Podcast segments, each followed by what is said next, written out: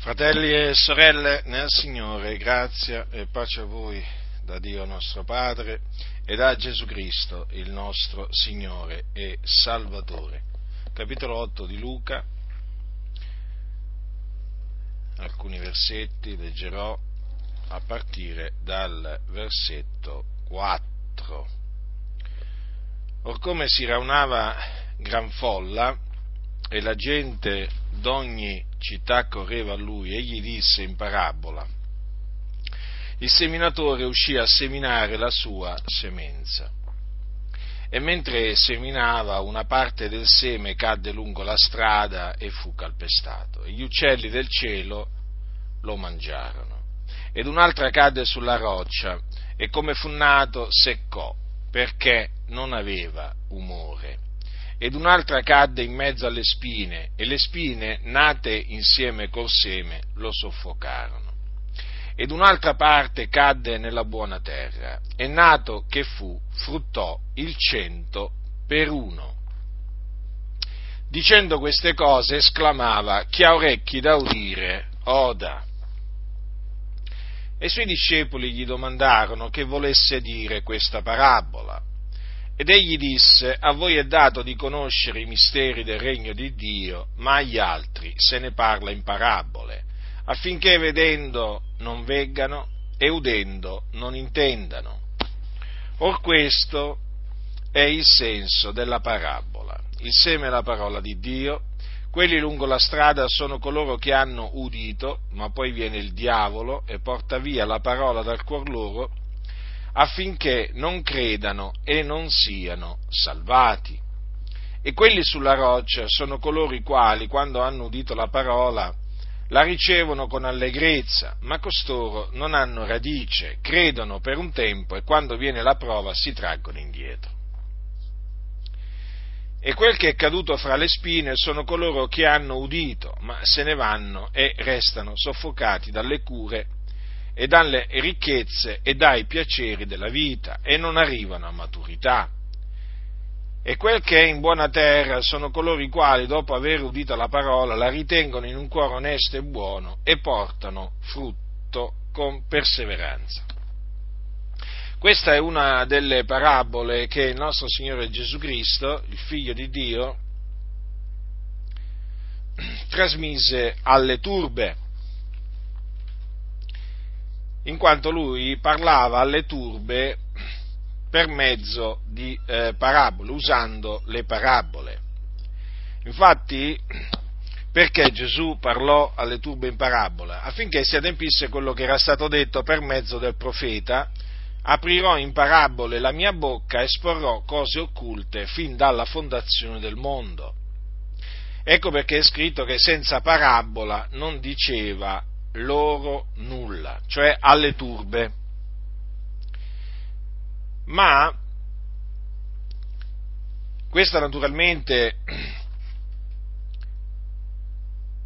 è la ragione per cui Gesù parlava alle turbe in parabola, cioè affinché si adempisse ciò che era stato detto per mezzo del profeta.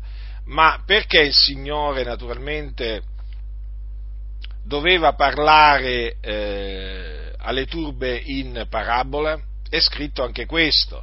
E se noi eh, leggiamo in Matteo, al capitolo 13, troveremo la ragione per cui Gesù eh, parlò in parabole alle turbe, perché questa fu una domanda che gli fecero i suoi discepoli, perché i suoi discepoli accostati gli dissero perché parli loro in parabole? E Gesù gli, Gesù gli disse la ragione. La ragione è questa, prestate molto attenzione. È, scritta, eh, è scritto il motivo per cui Gesù eh, parlò eh, alle turbe in parabole al capitolo 13 dal versetto 11, perché a voi è dato di conoscere i misteri del regno dei cieli, ma a loro non è dato, perché a chiunque ha sarà dato e sarà nell'abbondanza, ma a chiunque non ha sarà tolto anche quello che ha. Perciò parlo loro in parabole, perché vedendo non vedono e udendo non odono e non intendono, e s'adempie in loro la profezia di Isaia che dice udrete coi vostri orecchi e non intenderete, guarderete coi vostri occhi e non vedrete, perché il cuore di questo popolo si è fatto insensibile, sono divenuti duri d'orecchi ed hanno chiuso gli occhi, che talora non veggono con gli occhi e non odano con gli occhi e non odano con gli orecchi e non intendano col cuore e non si convertano e Dio non li guarisca. Quindi, praticamente, in altre parole, Gesù parlò loro in parabole affinché essi non, eh, affinché essi non vedessero, eh, non udissero e non intendessero. E quindi affinché essi non si convertissero e il Signore non li guarisse. Capite? È molto semplice, è molto chiaro. Non fatevi ingannare da quelli che adducono altre ragioni, che non esistono.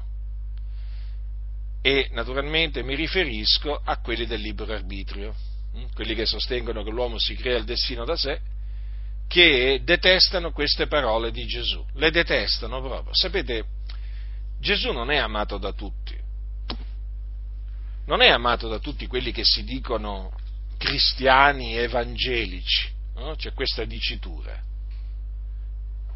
Gesù è odiato da molti, come anche le sue parole. Sono, sono odiate da molti che non sopportano le parole di Gesù, non le sopportano. Infatti le contorcono, le adulterano, le manipolano, falsano il senso delle parole di Gesù. È così semplice, chiara, limpida la ragione per cui Gesù parlava alle turbe in parabole, perché non gli era dato a quelli di fuori di conoscere i misteri del regno dei cieli, non gli era dato, non gli era dato. A chi era dato ciò? Era dato a quelli di dentro, quindi ai suoi discepoli. Ci sono quelli di dentro e quelli di fuori. Quindi fratelli nel Signore, quando eh, leggete le parabole del, del, Signore Gesù, ricordatevi di quello che sta scritto in merito alle parabole, cioè in merito alle ragioni per cui Gesù parlava alle turbe in parabole. Mm? Voi direte, ma come? Ma allora c'erano giudei che non dovevano convertirsi? Certo, c'erano giudei che non dovevano credere Infatti, in Giovanni, al capitolo, al capitolo 12 di Giovanni, leggiamo quanto segue. Sebbene avesse fatto tanti miracoli in loro presenza, pure non credevano in lui, affinché si adempisse la parola detta dal profeta Isaia.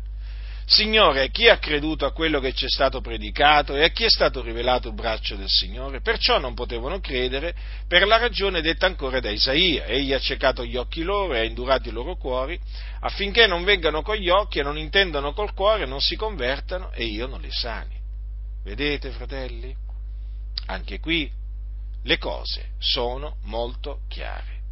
Gesù aveva fatto tanti miracoli in presenza dei, dei giudei, eppure non credevano in lui. Perché non credevano in lui? La ragione. Si dovevano adempiere le parole del profeta Isaia. Signore, chi ha creduto a quello che ci è stato predicato? E a chi è stato rivelato il braccio del Signore? Ora, queste parole erano state proferite da Isaia da parte di Dio. E quello che i profeti proferirono da parte di Dio, naturalmente, è la parola di Dio, e Dio vigila sulla sua parola per mandarla ad effetto. E il Signore, infatti, mandò ad effetto la sua parola. Nei giorni, eh, diciamo, del, del suo figliolo, no? mentre il suo figliolo era sulla, eh, sulla terra. E poi, vedete, Giovanni prosegue dicendo, perciò, quel perciò significa per questa ragione, non potevano credere. Non potevano, non potevano. Marcatevele queste parole, memorizzatele, perché appunto è indispensabile conoscerle e intenderle per capire perché non tutti i giudei credettero in Gesù, pur avendo visto fargli tanti miracoli. Non potevano credere. E qui Giovanni ci spiega perché non potevano credere, per la ragione detta ancora da Isaia. Vedete? Quel ancora da Isaia significa anche per questa ragione che ha detto sempre Isaia, il profeta, per la ragione detta ancora da Isaia. E qual è questa ragione detta da Isaia? Questa. Egli, cioè Dio, ha accecato gli occhi loro e ha indurato i loro cuori. Questo è quello che ha fatto Dio nei confronti di quei giudei. Ha prodotto in loro un accecamento e un induramento affinché non vedessero, non intendessero e non si convertissero e il Signore non li sanasse. Devo dilungarmi ulteriormente quando è così semplice da capire? Ci sono alcuni che veramente, nonostante le cose gli vengano dette in maniera chiara, limpida, senza giri di parole, senza alcuna ambiguità, senza alcuna oscurità. È come se queste cose non le sentissero. Non le, non le sentono. Cioè tu gliele dici, ma è come se loro non le sentissero. Ti citano Giovanni 3:16. Il Dio ha tanto amato il mondo che ha dato il suo unigenito figliolo affinché chiunque crede in lui non perisca ma abbia vita eterna. Ora, secondo loro queste parole, secondo loro queste parole annullano queste. Ma non è così, ma non è così, perché coloro che credono nel figliuolo che è stato dato da Dio, credono perché possono credere, perché gli è stato dato di credere. Infatti, non tutti credono nel figliuolo di Dio. Perché non tutti credono nel figliuolo di Dio? Prendiamo ad esempio i giudei ai, ai giorni di Gesù. Perché non tutti credettero in lui? Perché non tutti poterono credere, solo alcuni poterono credere, quelli a cui Dio naturalmente diede loro di credere che erano quelli ordinati a vita eterna, quelli eletti a salvezza prima della fondazione del mondo, ma gli altri non poterono credere, c'è scritto, e c'è scritto anche la ragione. Quindi queste parole non annullano il Dio ha tanto amato il mondo, non annullano per niente, ma queste parole naturalmente si integrano alla perfezione con Giovanni 3:16, ma alcuni hanno un grosso problema. E che, qual è il problema? È che queste parole non le sopportano, queste di Giovanni al capitolo 12. Hanno piacere ad ascoltare Giovanni 3,16, ma quando arrivano a, eh, al capitolo 12 di Giovanni, hm, in particolar modo dai versetti 37 al versetto 40, ecco che si turano le orecchie cominciano a digrignare i denti. E perché? E perché non sono gradite queste loro parole? È perché non sono in accordo con la dottrina della loro organizzazione. E siccome che loro devono difendere a oltranza la loro organizzazione, eh, il loro movimento, la, insomma, sapete bene come stanno le cose, allora devono per forza di cose detestare queste parole. Sono costoro degli insensati, sono dei ribelli, perché quando si legge la Sacra Scrittura si deve credere a tutto quello che sta scritto, non è che uno crede a quello che gli fa piacere credere e al resto non ci crede. Come leggi? Che sta scritto? Eh? Che sta scritto qui al capitolo 12 di Giovanni? Sta scritto questo. E allora tu sei, a te ti è comandato di credere anche a questo, non solamente a Giovanni 3,16. Quindi ti è comandato di mettere praticamente in accordo le scritture, eh, di integrarle. Ma tu non sei autorizzato a scartare le scritture che non ti piacciono, ma, che, ma con chi pensi di avere a che fare? Eh? Con chi pensi di avere a che fare? Con un Dio che si compiace dell'incredulità, della ribellione, della stoltezza? Eh? Tu pensi che Dio si compiaccia in coloro che prendono parti della Sacra Scrittura e le gettano via, se le gettano dietro le spalle? Non ti illudere. L'Iddio vivente è vero, l'Iddio vivente è vero, non lascia impuniti quelli che si prendono le sue parole e se le gettano dietro le spalle, ma li avvilisce, li svergogna, li rende confusi ed egli sa come fare. Egli sa come fare. Quindi questo naturalmente ho dovuto dirlo per eh, naturalmente spiegare, diciamo, eh, in maniera più esaustiva il, il fatto delle parabole, cioè la ragione per cui il Signore parlava alle turbe in parabole, perché vedete, il Signore sapeva, sapeva che si dovevano adempiere le scritture e quindi sapeva anche che eh, si dovevano adempiere queste parole, egli ha ciecato gli occhi loro e indurato i loro cuori.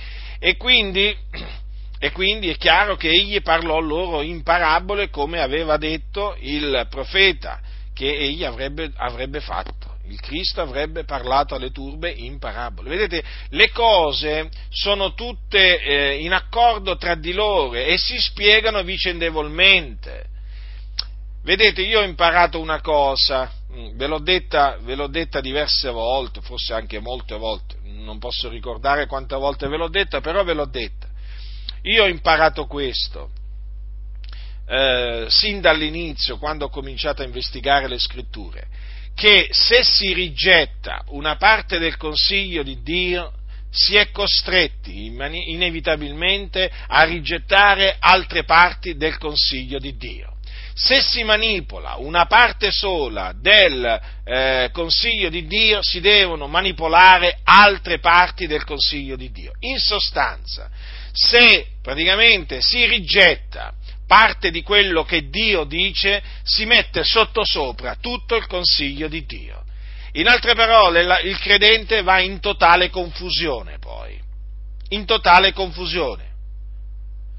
Infatti io confesso che prima di accettare tutto il consiglio di Dio, avevo della confusione, avevo della confusione, eh, ma d'altronde.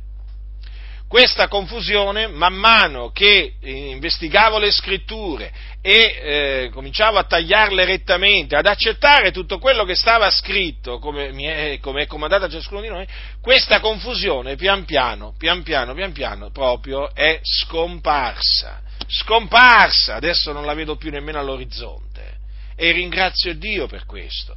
Ma perché ero piombato nella confusione all'inizio, dopo che, diciamo, il Signore mi aveva salvato? Perché mi ero adeguato temporaneamente alla dottrina della, diciamo, della Chiesa che, che, di cui facevamo parte. E quindi, siccome che questa Chiesa rigettava il proponimento dell'elezione di Dio, insegnava il rapimento segreto e così via e così via, beh, è chiaro che eh, della confusione eh, subentrò eh, in me, però ringrazio il Signore che nella sua grande misericordia questa confusione l'ha fatta sparire e gliene sarò grato per sempre. Dunque, torniamo al capitolo 8 di Luca. Questa è la parabola appunto eh, detta del, del seminatore. Ora io mi concentrerò sulla parte del seme che cadde sulla roccia.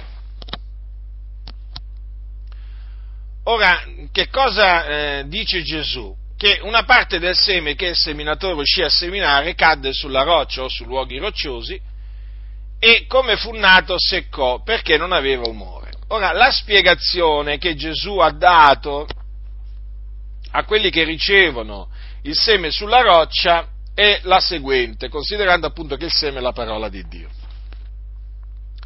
Quelli sulla roccia sono coloro i quali, quando hanno udito la parola, la ricevono con allegrezza. La ricevono dunque. Ascoltano eh, la predicazione della parola e la ricevono. Allora, voglio a tale proposito ricordarvi quello che dice l'Apostolo Paolo ai santi di, Tessalon, di Tessalonica, quando gli dice al capitolo 2 di Prima Tessalonicesi, e per questa ragione anche noi rendiamo del continuo grazie a Dio, perché quando riceveste da noi la parola della predicazione, cioè la parola di Dio, voi l'accettaste non come parola d'uomini, ma quale essa è veramente come parola di Dio, la quale opera efficacemente in voi che credete. Ora, perché ho voluto citarvi queste parole di Paolo eh, tratte da questa epistola? Perché lui scrisse eh, ai santi, ai santi di Tessalonica, scrisse a delle, eh, delle persone che avevano creduto nell'Evangelo e mediante il quale appunto erano state salvate. E eh, gli apostoli rendevano grazie a Dio, gli apostoli erano Paolo, Silvano e Timoteo, perché quando eh, i tessalonicesi avevano ricevuto la parola della predicazione, cioè la parola di Dio, essi l'avevano accettata non come parola d'uomini, ma quale essa è veramente, come parola di Dio. Quindi, quando qui dice Gesù, i quali quando hanno udito la parola la ricevono con, la, con allegrezza, che cosa intende dire? Che dopo aver udito la parola, costoro l'hanno accettata per quella che essa è veramente l'hanno accettata come parola di Dio, non come parola d'uomini. Quindi ha voluto dire che costoro hanno creduto, hanno creduto nell'Evangelo, perché appunto la parola della buona, la parola della buona novella è l'Evangelo. Il Signore proseguendo dice questo, ma costoro non hanno radice. Credono per un tempo e quando viene la prova si traggono indietro. Vedete dunque che in quel credono per un tempo è confermato che quel eh, la ricevono con allegrezza significa che credono nella parola. Quindi il seme nasce, nasce, attenzione, ma non ha radice. Infatti che cosa dice? Che costoro credono per un tempo e quando viene la prova si traggono indietro. Dunque costoro hanno creduto nell'Evangelo, e mediante la fede nel Vangelo sono stati salvati, sono stati giustificati, sono stati riconciliati con Dio, sono stati adottati da Dio come suoi figlioli. Tutto mediante la fede nell'Evangelo, quindi per grazia, non per opere.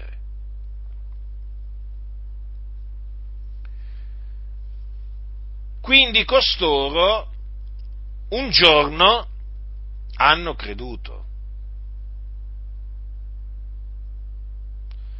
Ci sono molti che dicono che costoro in effetti non avevano mai creduto. quelli che dicono questo mentono contro la verità, dicono una menzogna, una sfacciata e spudorata menzogna. Perché se Gesù ha detto che credono per un tempo, vuol dire che c'è stato un giorno in cui costoro hanno creduto. Non hanno perseverato fino alla fine nella fede, ma questo non significa che non hanno mai creduto. Anzi, proprio perché non hanno perseverato fino alla fine della fede, significa che un, te, un giorno avevano creduto. Tant'è che il seme che cade sulla roccia viene eh, subito dopo il seme che cade lungo la strada. Cosa voglio dire con questo? Che quelli che non hanno mai creduto non sono quelli che hanno ricevuto il seme luoghi, nei luoghi rocciosi, ma sono quelli che hanno ricevuto la, eh, il seme lungo la strada. Infatti, Gesù che cosa ha detto? Che una parte del seme cadde lungo la strada, cioè in merito appunto al seme che, che, cadde, che cade lungo la strada, e fu calpestata e gli uccelli del cielo lo mangiarono. Nella spiegazione che seguì, Gesù disse, quelli lungo la strada sono coloro che hanno udito, ma poi viene il diavolo e porta via la parola dal cuor loro affinché non credano e non siano salvati. Vedete con quanta chiarezza il Signore ha detto che questi che hanno, quelli lungo la strada, sono quelli che non hanno creduto non hanno creduto, hanno udito l'Evangelo della grazia di Dio, ma non hanno creduto nell'Evangelo per essere salvati. E difatti dice affinché non credano non siano salvati. Perché? Perché è venuto il diavolo e ha portato via la parola dal cuor loro. Ma qui Gesù dice nella spiegazione che il diavolo, allora viene il diavolo e porta via la parola dal cuore loro affinché non credano e non siano salvati. Questo significa che questi non hanno mai creduto e non sono mai stati salvati, proprio perché non hanno mai creduto. Dunque, di chi bisogna dire che appunto non hanno mai creduto, di quelli che hanno ricevuto il seme lungo la strada, di quelli che sono, eh, come sono chiamati, quelli lungo la strada. Quindi, quelli sulla roccia che seguono non possono essere equiparati a quelli lungo la strada. Tant'è che qui si dice, che si dice che ehm, che eh, quelli sulla, eh, quelli sulla, sulla roccia, dice come fu nato del seme, si dice come fu nato secco, cioè qui il seme nacque. Invece in quelli lungo la strada il seme non nacque. Capite fratelli? Anche in merito a quelli eh, che hanno ricevuto la parola fra le spine, c'è scritto che le spine nate insieme col seme, anche qui il seme è nato. Come il seme è nato anche in coloro eh, che eh, ricevono la parola nella buona terra. Ma ehm, non, na- non, nasce eh, eh, in quelli che sono lungo la strada, perché loro non credono, non credono, quelli lungo la strada non credono, odono la parola, ma poi dice, viene il diavolo e porta via la parola cuore loro affinché non credano non siano salvati. Vedete? Quella affinché non credano non siano salvati spiega tutto, spiega tutto. Quindi, quelli sulla roccia sono stati per un periodo di tempo dei credenti, dei credenti in Cristo Gesù per un tempo lo sono stati. Per un tempo hanno avuto la fede nel figliuolo di Dio. Per un tempo hanno creduto che Gesù di Nazareth è il Cristo, che è morto per i nostri peccati, secondo le scritture, che fu seppellito, che risuscitò dai morti il terzo giorno secondo le scritture e che apparve ai suoi discepoli. Lo hanno creduto questo per un tempo. Perché quando viene la prova, la prova, e la prova viene per coloro che hanno creduto, che cosa succede? Succede che si traggono indietro. Si traggono indietro. Voglio ricordarvi che l'apostolo, l'apostolo, Pietro, rivolgendosi agli eletti, parla della prova della vostra fede. Quindi, come l'oro è provato col fuoco, così anche il, la fede viene provata. La fede, ricordatevi fratelli, è provata da Dio. La nostra fede viene provata. Quindi dobbiamo vigilare per superare la prova. E non fare come costoro, che quando viene la prova si traggono indietro. No, quando viene la prova noi siamo chiamati, fratelli, a perseverare nella fede e quindi a sopportare le afflizioni, le sofferenze. Dobbiamo quindi badare a noi stessi per non tirarci indietro. Dunque, costoro non hanno radice, credono per un tempo, e quando viene la prova si traggono indietro. Stavano camminando, stavano correndo, eh?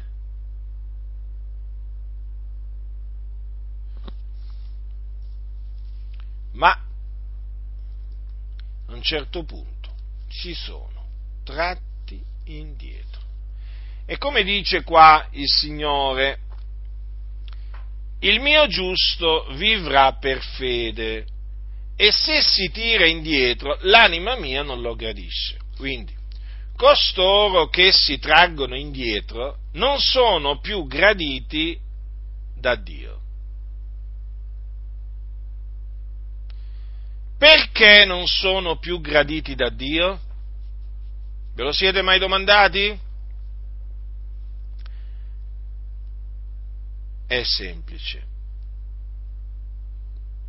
È semplice.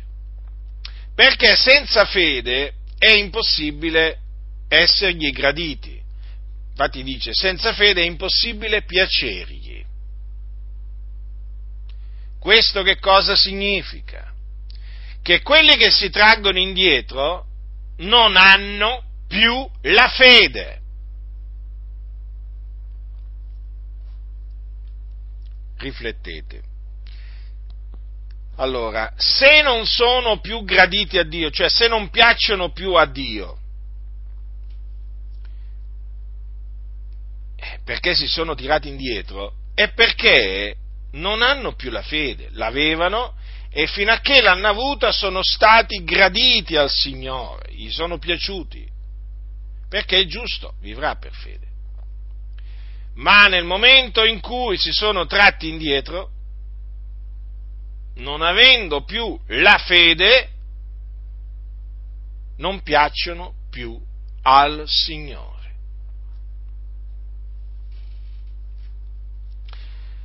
Prosegue lo scrittore agli ebrei, perché è dagli ebrei che appunto ho eh, letto il mio giusto vivrà per fede se si trae indietro l'anima mia non lo gradisce, prosegui dicendo, ma noi non siamo di quelli che si traggono indietro a loro perdizione.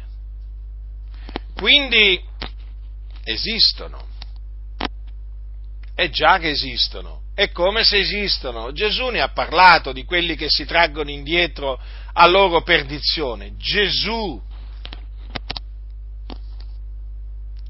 il figlio di Dio, disceso dal cielo, che ha, eh, ci ha detto quello che il Padre gli aveva comandato di dire, ha detto che esistono coloro che credono per un tempo e poi si traggono indietro. Lo ha detto Gesù. Lo ha detto Gesù. E Gesù è il fedele, il verace.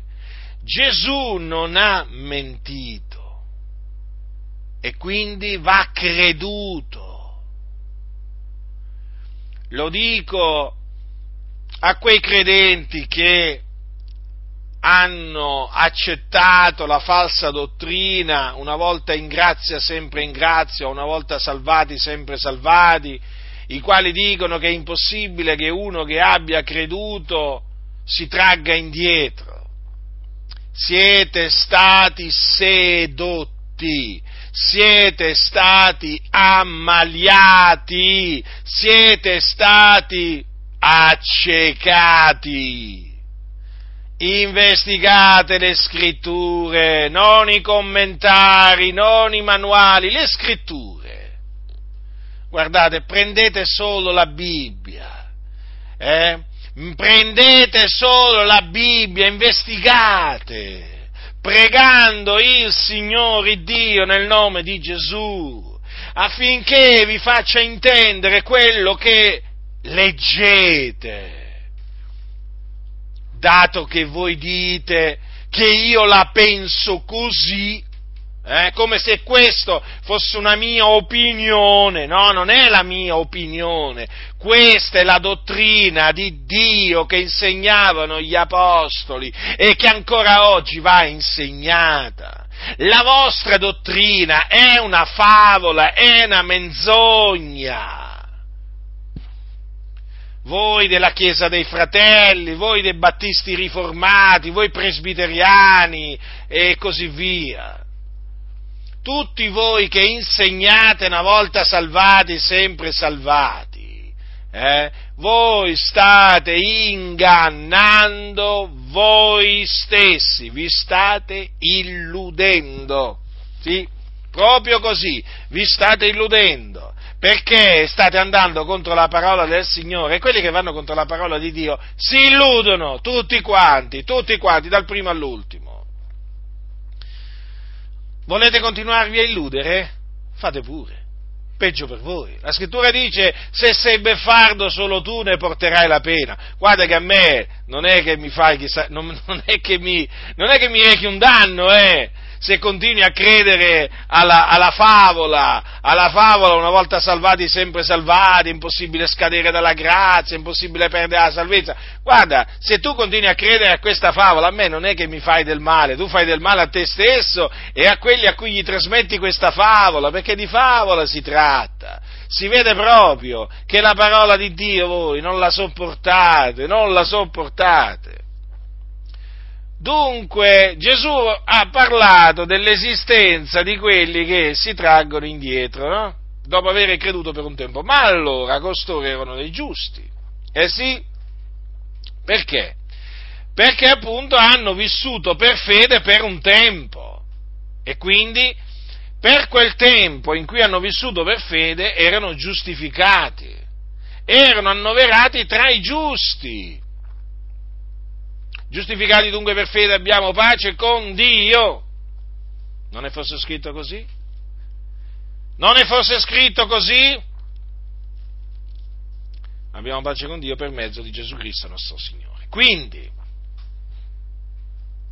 se la scrittura dice che il giusto vivrà per fede, costoro, eh, fino a che hanno eh, vissuto per fede, ossia fino a che hanno, hanno avuto la fede erano giusti agli occhi del Signore. Erano sulla via della salvezza, perché i giusti sono sulla via della salvezza. Guardate che sulla via della salvezza non ci sono i peccatori, eh? i peccatori sono sulla via della perdizione, quindi in altra strada. Sulla via della salvezza ci sono i giusti, ci sono i santi, ci sono i redenti, ci sono gli eletti. Non ci sono gli empi, eh? Sulla via della salvezza non ci sono gli empi, sappiatelo.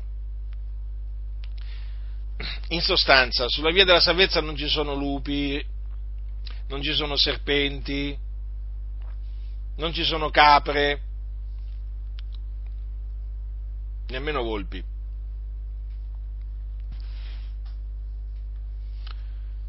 Non ci sono cani, ci sono le pecore del Signore sulla via della salvezza. Ecco, ci sono i giusti. Quindi, questi giusti si sono tratti indietro. Ciò che li aspetta, la fine che li aspetta, quindi qual è? È la perdizione. Sì, fratelli nel Signore, li aspetta la perdizione, se ne andranno in perdizione, perché hanno gettato via la fede, hanno rinnegato il Signore e, e quindi, come è scritto, se lo rinnegheremo anche egli ci rinnegherà.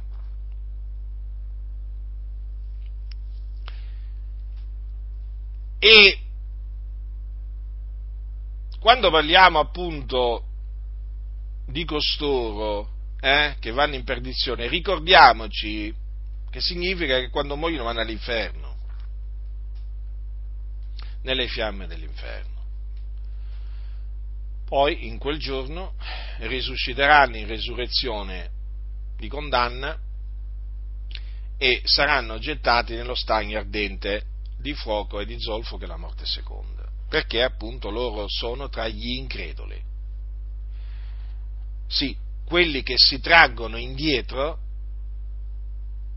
incre- diventano increduli praticamente. E la parte degli increduli sarà lo stagno ardente di fuoco e di zolfo. Costoro non hanno più la fede. È tremendo, fratelli.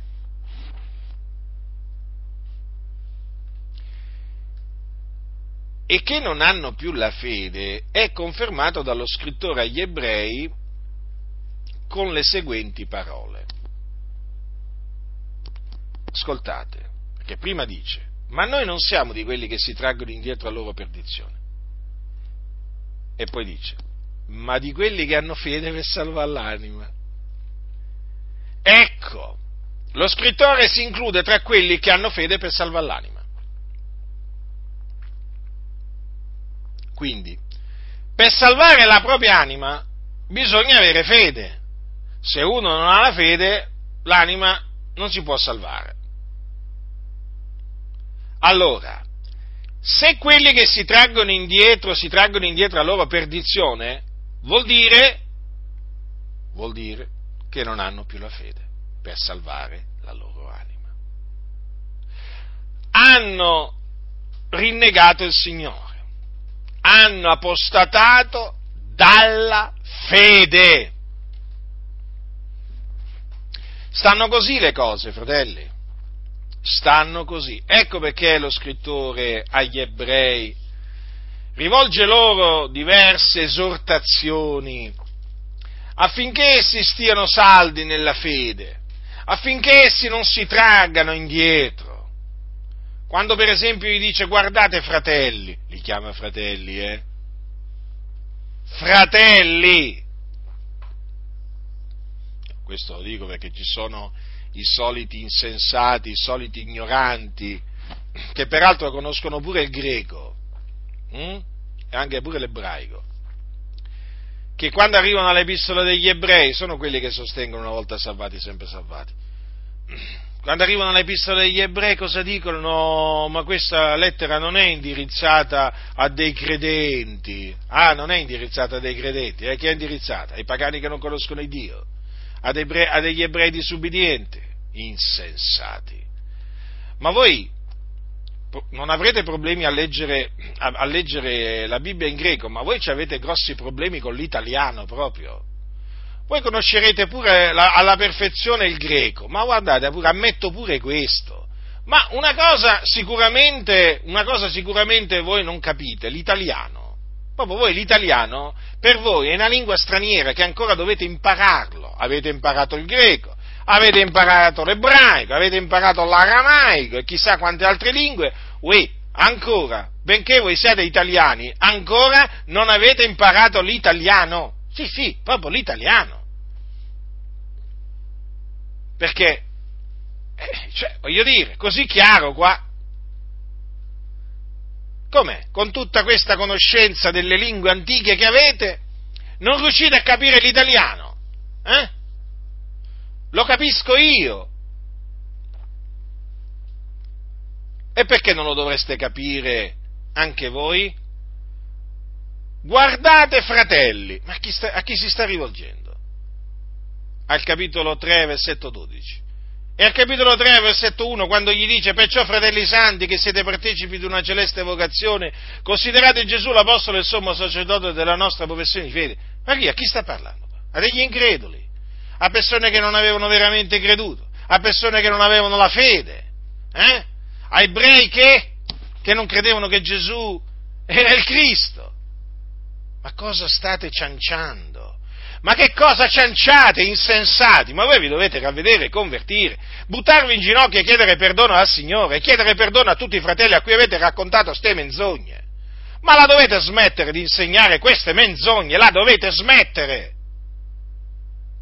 E ci credo che voi non mi, non, non, ci credo che non vi sono simpatico, per usare un eufemismo, eh?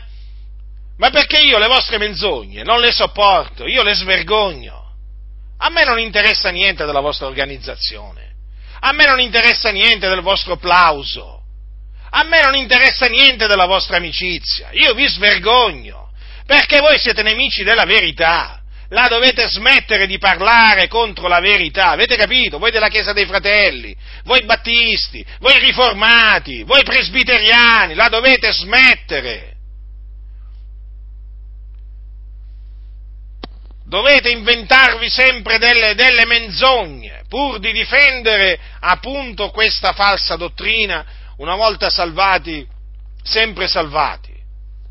Ora, quelli della Chiesa dei Fratelli lo so che qui dicono che i destinatari non sono, eh, i destinatari di questa epistola non sono, non, non erano dei credenti. Poi, se c'è qualcuno eh, tra i battisti, i riformati, i presbiteriani e così via, che sostiene la stessa cosa, questa riprensione è, è anche per lui, è anche per loro. Vergogna!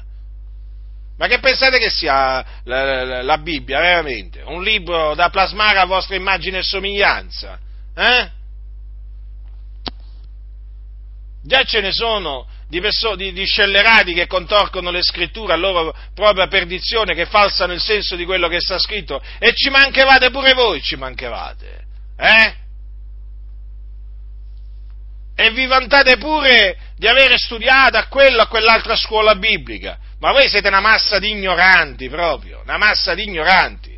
Ma andate a scuola di italiano, non a scuola biblica. Andate a scuola di italiano, fatevi un corso accelerato di italiano, veramente serale, non importa, ma correte subito a imparare l'italiano, perché io se, se faccio leggere questa, se io faccio leggere questa, questa epistola, l'epistola agli ebrei, a un musulmano, a un musulmano che capisce l'italiano, eh, quello subito capisce che questa epistola è stata scritta a, de, a, degli ebrei che avevano creduto nell'Evangelo in Gesù Cristo. E voi invece non la capite, voi non la volete capire, perché dovete difendere le menzogne della vostra denominazione. Ma io, le menzogne della vostra denominazione, eh, io le odio e le smaschero Ah beh, ma poi lo so, voi direte, eh, quello lì, poveretto, un poveretto. Eh sì, siete ricchi voi.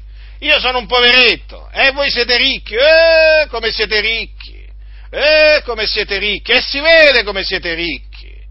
Ma potrei fare una, una lista di queste vostre presunti ricchezze che qui veramente mi, mi potrebbe lontano lontano. eh? il tempo verrebbe meno se dovessi cominciare a parlare di tutte queste vostre ricchezze che vantate di avere, ma voi siete dei poveracci, voi siete dei miserabili, voi siete dei poveri, ma veramente, voi siete ciechi, ecco che cosa siete, siete nudi, ma, proprio, ma, ma, ma voi non vi rendete conto, vi credete savi, ma siete stolti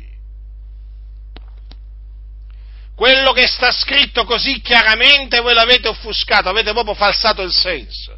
Ma voi cosa pensate? Di farla franca col Signore? Eh? È vero che vi siete fatti un Dio a vostra immagine e somiglianza, un Dio che non castiga, che non si adira, non punisce nessuno, eh? Ma quello appunto è un Dio immaginario, non è l'Iddio vero e vivente. L'Iddio vivente e vero è quello che voi offendete con le vostre menzogne e a suo tempo vi castiga, vi castiga, vi avvelisce, vi rende confusi perché questo meritate. Quindi, ecco perché vi stavo dicendo, lo scrittore metteva in guardia questi nostri fratelli, questi figlioli di Dio, affinché non si tressero indietro perché lo scrittore sapeva che se si fossero tratti indietro sarebbero andati in perdizione. Ed ecco, questa è la stessa ragione per cui io scongiuro i credenti nel nome del Signore Gesù Cristo a rimanere saldi nella fede, fino alla fine, senza ritrarsi da Dio, perché altrimenti andranno in perdizione. Faccio la stessa cosa che facevano gli apostoli, né più né meno. Guardate, fratelli, che talora non si trovi in alcuno di voi un malvagio cuore incredulo, che vi porti a ritrarvi dall'Iddio vivente, ma esortatevi gli uni gli altri tutti i giorni, finché si può dire oggi, onde nessuno di voi sia indurato per inganno del peccato. Poiché siamo diventati partecipi di Cristo a condizione che riteniamo ferma sino alla fine la fiducia che avevamo da principio, mentre ci viene detto oggi, se udite la sua voce, non indurate i vostri cuori come nel dì della provocazione. Dunque, che cosa fa un malvagio cuore incredulo? Porta chi ce l'ha a ritrarsi dall'Iddio vivente, cioè a tirarsi indietro. L'incredulità, praticamente, eh? l'incredulità porta a ritirarsi indietro, a trarsi indietro. Ecco perché dice che eh, gli ebrei, quelli che appunto provocarono Dio, quelli di cui Dio si disgustò, eh, e che perirono nel deserto, dice non vi poterono entrare a motivo dell'incredulità, ecco perché non poterono entrare nella terra che Dio aveva promesso ai loro padri, hm? a motivo dell'incredulità. Non poterono entrare nel riposo di Dio a motivo dell'incredulità. Quindi vedete, l'incredulità impedisce eh, di entrare nel regno dei cieli, nel riposo di Dio. Infatti dice, resta dunque un riposo di sabato per il popolo di Dio, poiché chi entra nel riposo di lui si riposa anch'egli dalle opere proprie come Dio si riposò dalle sue. Studiamoci dunque ad entrare in quel riposo onde nessuno cada seguendo lo stesso esempio di disubbidienza. Qual è questo esempio di disubbidienza che noi non dobbiamo seguire, che non dobbiamo imitare? È quello degli ebrei, che appunto non ebbero fiducia nel Signore e a motivo della loro incredulità furono puniti dal Signore e non entrarono nel suo riposo. Vedete? Quindi nel riposo di Dio si entra per fede, con la fede. Senza la fede non si entra nel riposo di sabato per il popolo di Dio, non si entra, fratelli. Dunque per entrare nel regno dei cieli dobbiamo conservare la fede, perché dice giustamente siamo diventati partecipi di Cristo a condizione che riteniamo ferma sino alla fine la fiducia che avevamo da principio. Eh, la dobbiamo conservare fino alla fine. Dobbiamo ritenerla ferma fino alla fine, fratelli. Perché, dice il Signore, il mio giusto vivrà per fede. Se si tira indietro, l'anima mia non lo gradisce. Quante volte mi avete sentito dire, ma è così chiaro, così semplice? Lo continuerò a dire, eh? non è che smetto a dirlo questa sera, perché io talvolta veramente rimango così sdegnato, qualche volta, tante volte, rimango sdegnato nel vedere veramente che ciò che è così chiaro, cioè, viene rigettato, viene rigettato. È veramente scandaloso, vergognoso vedere e sentire tutto ciò che stiamo vedendo e sentendo. Eh? Molte chiese proprio non sopportano, non, non sopportano. Non, eh, non vi fate ingannare da quelli che dicono non sopporto Giacinto, non sopporto la sua voce, non, so, non lo sopporto quando grido, tutte ciance. Loro non sopportano la parola di Dio che io predico, non è che non sopportano la mia voce, eh? No, tutte ciance. Non riesco a sentirlo, e ci credo, eh? non riesci a sentire le parole del Signore tu. Tu hai le orecchie volte alle favole, come fai a sentire la parola di Dio? Fammi capire. E certo che non puoi sentire me, te ne andrai da qualcuno che ti intrattiene, ti intrattiene con le sue favolette. E ce ne sono, eh? Ce ne sono. C'è chi ti racconta la fiaba dei tre diavoli, eh? E poi c'è chi ti racconta altre fiabe. Eh? Insomma, ce n'è un po' per tutti. Per gli amanti delle favole vi posso assicurare che oggigiorno c'è l'imbarazzo della scelta nelle denominazioni evangeliche perché pulpiti, dalla stragrande maggioranza dei pulpiti si sentono raccontare le favole, le favole, le favole.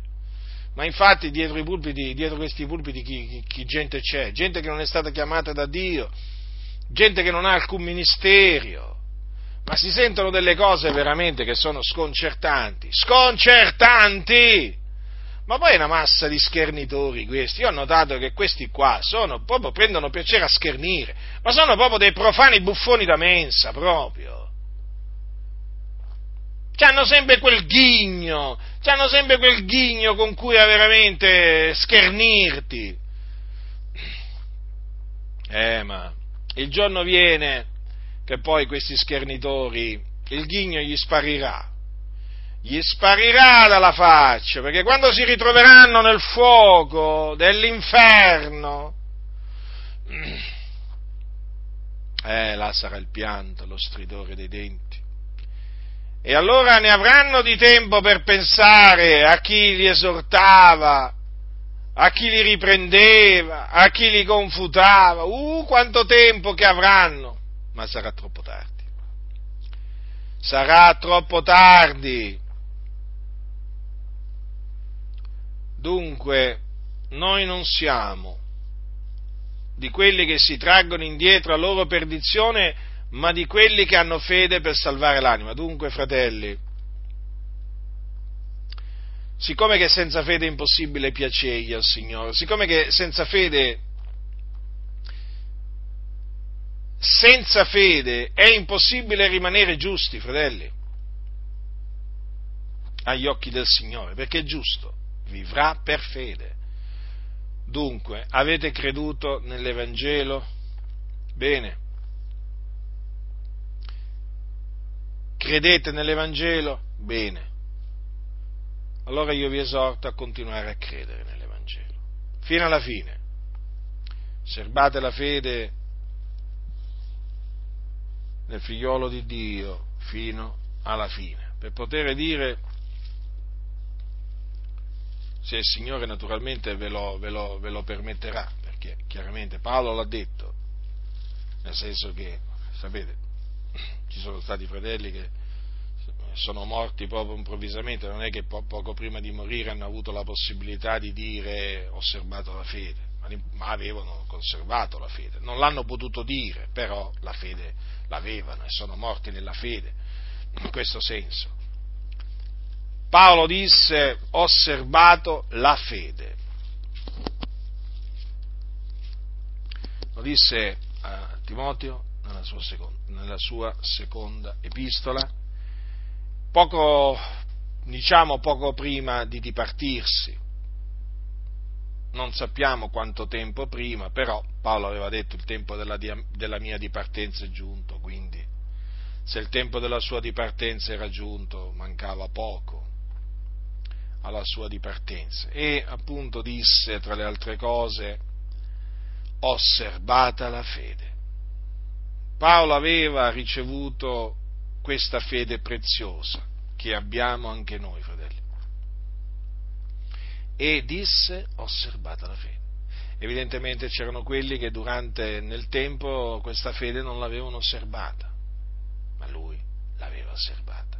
E noi vogliamo veramente essere imitatori di Paolo, anche in questo, serbare la fede fino alla fine. Perché come disse Paolo, il Signore mi libererà da ogni malazione, mi salverà nel suo regno celeste. Vedete? Con la fede si entra nel regno dei cieli.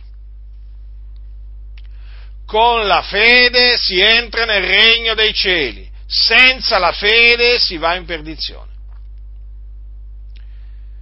Con la fede si salva l'anima. Senza la fede l'anima la si perde. E che giova all'uomo se avrà guadagnato tutto il mondo e poi perde l'anima sua. Ci sono molti che a un certo punto hanno detto vabbè ma chi me lo fa fare, mi voglio godere la vita, voglio arricchirmi, voglio diventare qualcuno di importante. Eh, hanno rigettato la fede, hanno rinnegato il Signore e poi quando sono morti, dove sono andati? Sono andati in perdizione, nelle fiamme dell'inferno. E là sono. E là sono.